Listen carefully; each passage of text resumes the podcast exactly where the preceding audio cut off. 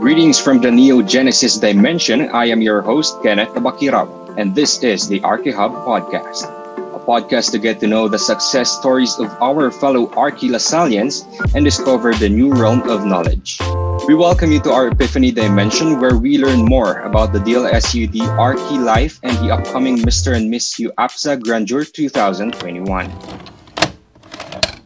in this time of pandemic, it is really hard for each and every one of us to think what really motivates us or what pushes us to still pursue our ACADS having the situation right now.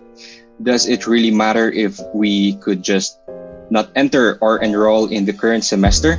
Or maybe we are just pressured to finish one more year of college because of some circumstances. As it happened, I being a froshy myself, I also consider enrolling this year because of course for me, sayang yung taon and as, as much as my parents can handle the tuition, I'll do everything that I can para di masayang yung tuition fee and of course yung panghihirap ng parents ko. And frankly to say that if we really consider not getting enrolled this semester, it's okay because you know it's just the matter of fact that there are factors we consider or maybe we just wanted to continue without any more reasons. And with today's episode entitled Distressing the Pressure, we get a sight on the second year candidates of Mr. and Miss U APSA to talk about their own experiences on how they have conquered and battled what pressure they are going through in this new normal setup of academic learning. mag, mas nakaka-relax sa paningin pag pag malawak yung nakikita mo tapos sasamahan pa ng fresh air na galing sa labas. Ano, mag self-time ka lang, do what you love. Yun lang din naman yung magpapawala sa stress eh. We can create a space where our, where our voice and insights can illuminate the path we are carving out for ourselves marami akong na-discover sa sarili ko and hobbies na bago. Though we can't be with our classmates, uh, we still manage to check up on each other. Kung susuko ka, andito ka na eh, bakit ka pa susuko na simulan mo na? May progress ka na. So, motivation lang sa sarili para magtuloy-tuloy. Reason mo, kasi gusto ko mag-opera, okay lang yan. What's your reason here? Kasi gusto ko matulungan yung mga pamilya ko, okay lang yan. Basta pangahawakan mo yung reason mo kung bakit ka nandun at yun yung gagawin mong motivation to move forward. That was our second year candidates for Mr. and Miss UAPSA Grandeur 2021. So let me introduce our guest speakers for today. The representatives of ARC 21, Chelsea Jean A. Cobico and Ivan Jude S. The representatives of ARC 25, Fatima Villanueva, and John Larry Hernandez. And lastly, the representatives of ARC 26, Alika Villalobos and John Paul Jose Manlangit. Let's discover and find out more about our second year Mr. and Miss U APSA candidates and their coping mechanisms on pressure. So welcome once again to our guests, here in our podcast. So, kamusta po kayo mga representatives? I hope you guys are feeling well and of course safe during this pandemic. So, let's start off with uh, ARC21 po. Um, Miss Chelsea Cobico, Ate Chelsea Cobico and Kuya Ivan Jude Pacino. Um, for our first question po, um, with the current situation, how do you keep yourself far from the academic stress?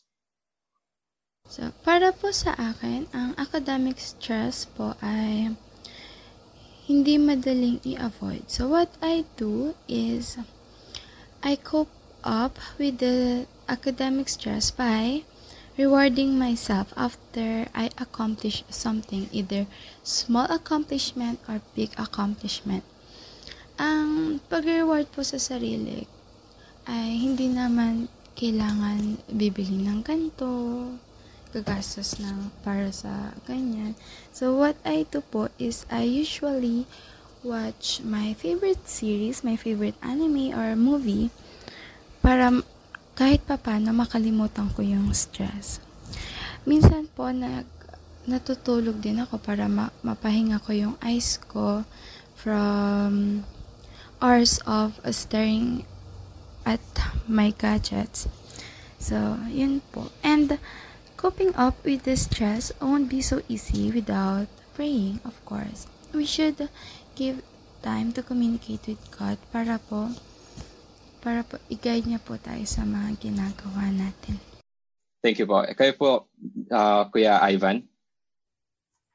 So, ayun, let's talk about stress. Kasi yung stress, um, unexpected yan na dadating sa'yo. So, I think, ano, mag self-time ka lang, do what you love. Yun lang din naman yung magpapawala sa stress eh. So, yun lang po. So parang kumbaga after po ng every um, parang after every pasa nyo ng assessment or ng kung ano man from ACADS, uh, palagi nyo pong tinitreat yung sarili nyo for being ano for being able to pass that assessment. Yun din po kasi yung ginagawa ko. And paano naman po yung ano um yung best way to keep yourself in contact or relaxed with the situation despite being an architecture student? I usually do po is I message my friends after I after I make my assessments. Then minsan minsan po pag hindi rin busy yung family ko, sila yung pinupuntahan ko para makipagkwentuhan lang. Para para naman po marelax ako, what I do is I I avoid looking at my laptop po na matagal kaya lagi po naka-open yung bintana ko para bukod sa laptop sa assessments may iba rin po akong tinitignan katulad po ng ulap kasi para po sa akin mas nakaka-relax yung mag, mas nakaka-relax sa paningin pag pag malawak yung nakikita mo tapos sasamahan pa ng fresh air na galing sa labas. Kayo po, um, Kuya Ivan? So yung best way naman para sa akin is yung mag-spend time sa family kasi lagi silang nangangantsaw every time na na-stress ako na pagod na yung architect namin so let's treat you ano whatever you want mga ganun. So how about po sa ARC 25, sa representatives ng ARC 25? Uh, the question po is, back from the day of transitioning from new, new nor, ay, normal learning, sorry, into digital learning, how did you manage to be mentally healthy, although there are hindrances you may have faced back then? Um, so, um, this is really a tough transitions for students po, di ba? Um, Mhm. But to this day, I remember how my dedication and acts of resilience and hope was helped me feel a tiny sense of normalcy during this time of pandemic. So, bale, um, at night, I would sit by Mhm. the lamp, study and dream of going back to school and all about the conversations I would have with my friends back then. Despite our isolation, it is important that we do the things we usually do. Um, rather, I am thinking about how we can manage our mental health in times of uncertainty and how we can ensure that we continue to learn most effectively and continue to stay positive in every aspects in our daily lives. So, mo- most importantly, ask if each of your friends and family on how you can help them. Um, it is important to reach them during these times.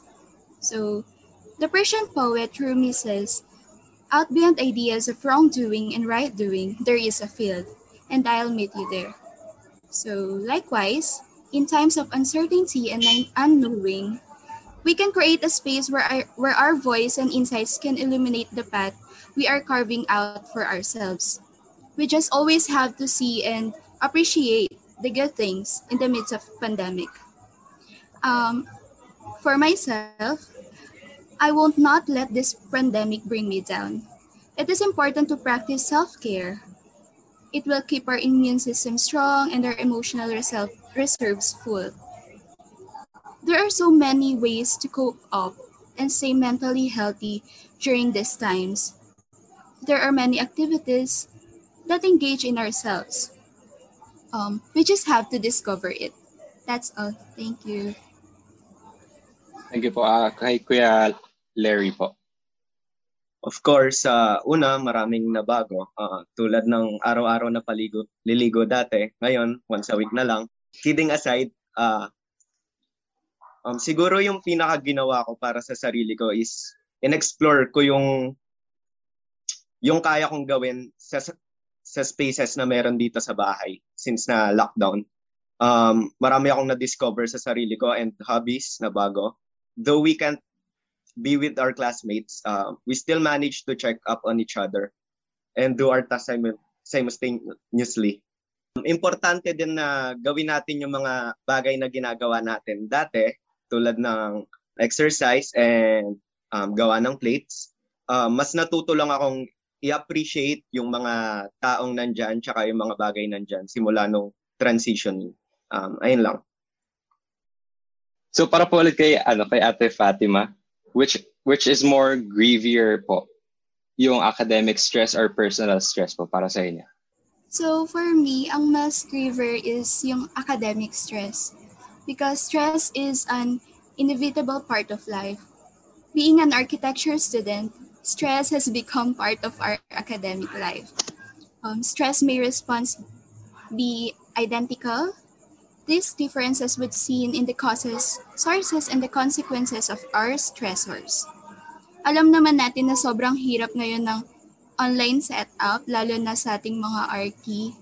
Kasi nasa bahay lang tayo, madaming madaming nag-ano, kunwari may Netflix, ganun. Um, yung mga gawain sa bahay, 'di ba? Mas nakaka-stress kasi parang mas nababawasan yung time mo to do your plates. Though manageable naman. Um, yun nga, mas griever yung academic stress. Yung common stressors reported in an academic setting include na yung mga excessive assessments, yung poor time management, na lagi tayong, um, ayun, parang lagi na lang cram. Then yung social skills and so forth. Yun lang. So parang dati po na kahit bumabiyahe tayo, nakakagawa pa rin po tayo ng plates natin and other Yes. assessments. Parang ganun pa rin po yata ngayon, no? Para po sa akin. kasi parang ang dami pong distractions kahit sa bahay. Sobra. Tapos, di ba, yung pagising ng maaga, minsan Oo po. nakala mo, walang, minsan nakala mo walang ano, walang Walang synchronous synchronous. ngayon. Yeah. Tapos bigla na lang pagising mo, oh my gosh, may class pala tayo ngayon. So, mas mahirap kasi hindi mo hawak yung time ng bawat isa. Mm. How about you po, Kuya Larry? Ah, para sa akin, academic stress pa din. Um, ah, example ko lang yung PE, lalong-lalo na yung PE. ah, hindi hindi ko siya alam kung paano gawin.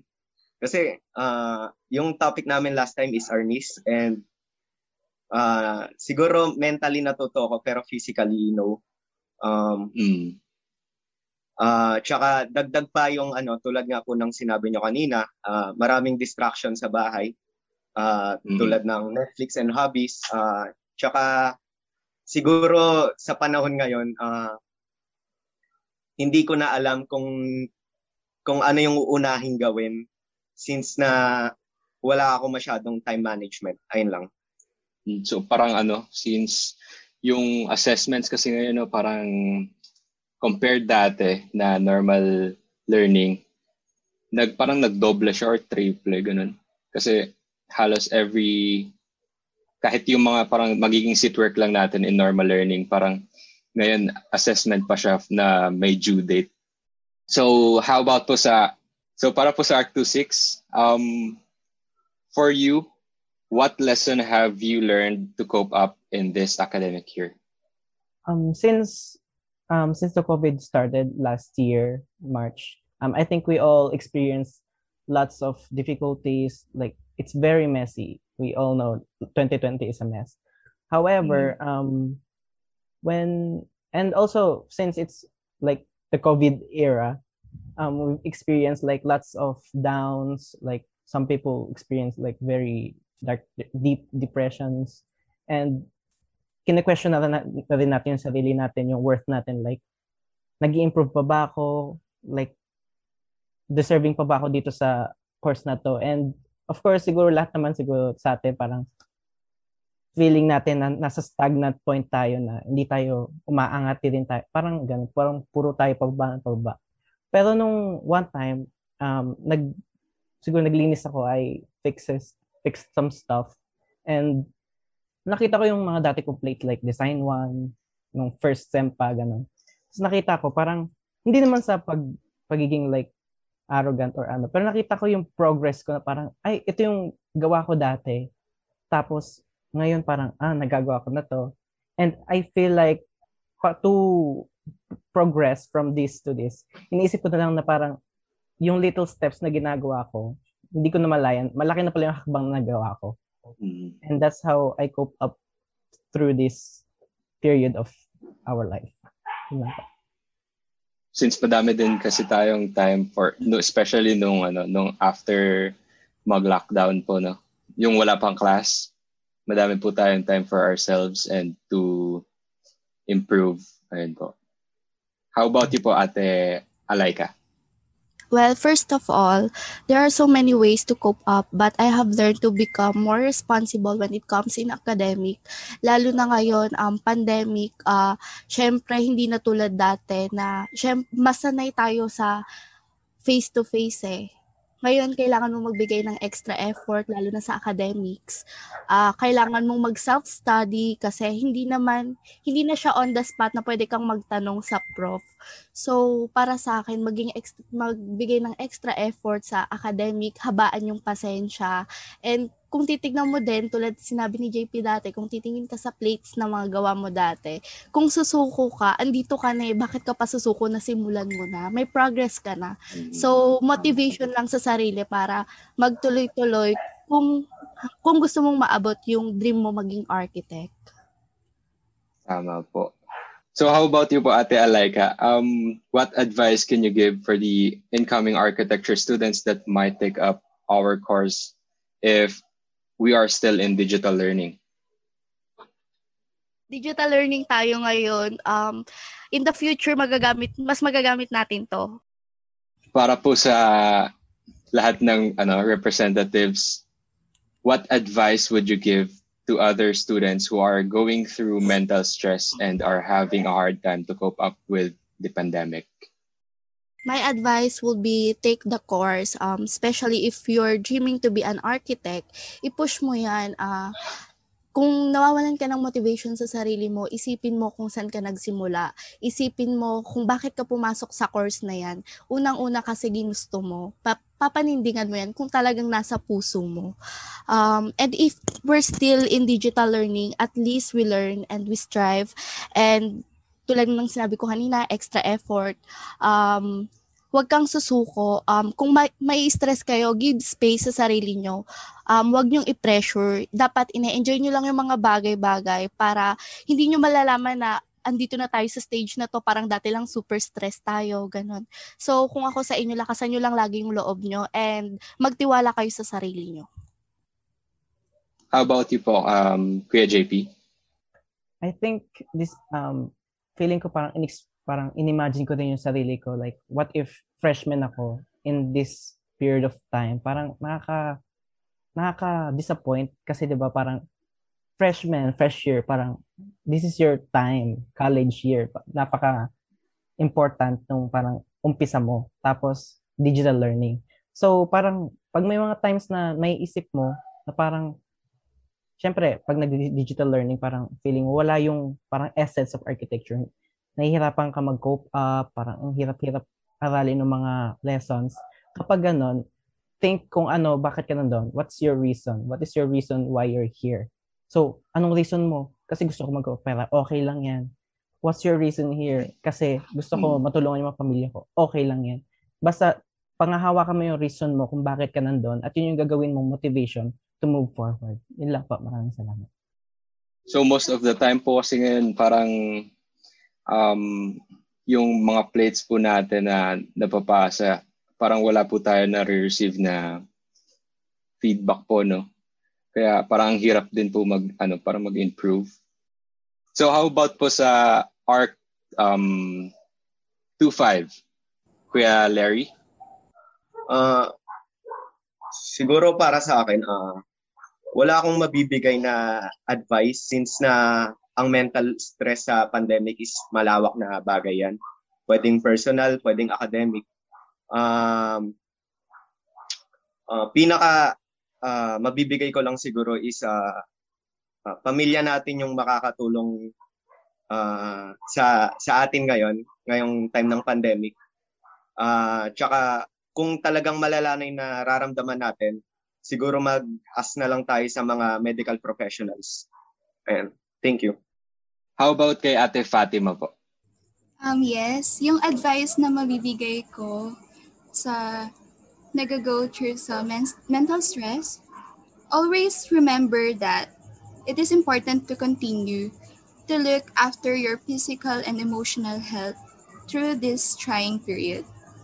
This will not only benefit you in the long run, but take control of your environment. Adapt to the stressor. If you can change the stressor, then change yourself. You can cope up to stressful situations and regain your sense of control by changing your expectations and attitude. Try to view those situations from a more positive perspective. Look at the big picture. Go on and ask yourself how important it will be in the long run. Is it really worth getting upset over?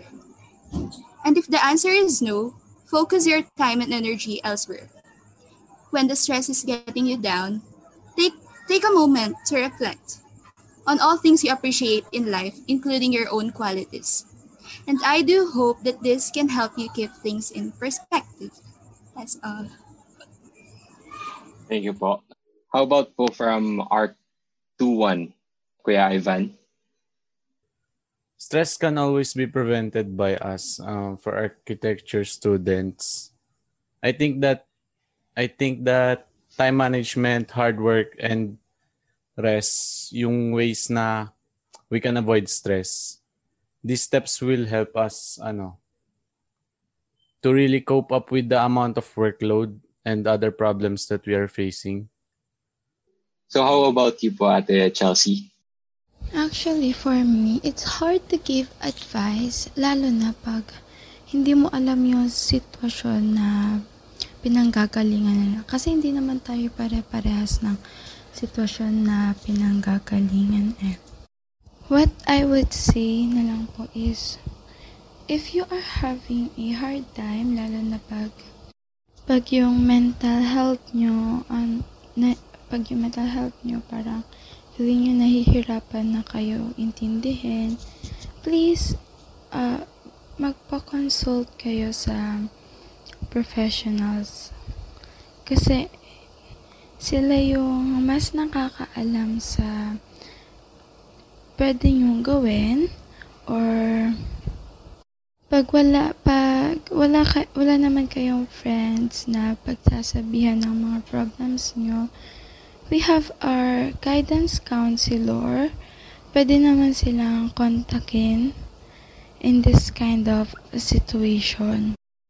Please wag niyo sosolohin pag alam niyo alam niyo sa sarili niyo na nahihirapan na kayo. I-handle yung mga sitwasyon na katulad ng academic stress, family stress, tsaka sa mental stress po. And of course, before we finish up our podcast po for today, do you guys have any last words or plugins from ARC 21? Kay Ivan? Wala naman po. Okay. Um, 2.5, ARC 2.5 po. So, ayun po. Thank you again for having us in this podcast. Um, sobrang great ano po nito na makasali sa isang podcast. Yun. And sana everyone is stay good as well. Yun lang po. Thank you. Thank you po. How about you po, Kuya Larry? Uh, hello. Um, Um, unang-una sa lahat, uh, sobrang grateful ko sa classmates ko na tumulong and nag and uh, push sa akin para sumali dito. Um, it's a wonderful experience. Thank you. How about you po, Kuya JP? Um, I don't have anything to plug, but I would just like to give my gratitude to everyone that gave me this opportunity. Um, once in a lifetime lang kasi yung mga ganitong pangyayari. And also, I would also, and kung wala naman ako mapaplug, I would also just would like to tell people to, you know, believe in yourself, love yourself. Yun lang. Ate Alaika? I would like to say thank you for uh, committees and and head. Thank you so much, Miss President and committee sa pag-assist sa amin. And gusto ko lang i-plug yung account ko sa Laika. Follow me on my Laika at Alika Villalobos. and of course, sa Instagram at Aika Villalobos. That's all. Thank you. And that is it for our fourth episode of the RK Hub podcast. Thank you for listening, and I hope you find our episode useful and enjoyed our company. We would like to thank our guest speakers, Chelsea Jean A. Cobico, Ivan Jude S. Pecino, Fatima Villanueva, John Larry Hernandez, Alaika Villalobos, and of course, John Paul Jose Manlangit for being part of this episode. You can check out our Instagram and Twitter at uapsad underscore DLSUD and don't forget to like and follow our Facebook page. That's UAPSA at De La Salle University Dasmariñas chapter. Once again, thank you second year representatives for speaking your hearts out in this podcast. We'd like to thank our chapter partners, Maui's Dessert, Mfinas PH, Art Caravan, Project Workshop, Print Trick Printing Services, We the Youth Vote, Wasteless PH, Etodesu, DC Architectural and Engineering Stuff. So that's it. Once again, I am your host, Kenneth Tabakirao. See you in the next dimension. And this is the RP Hub Podcast.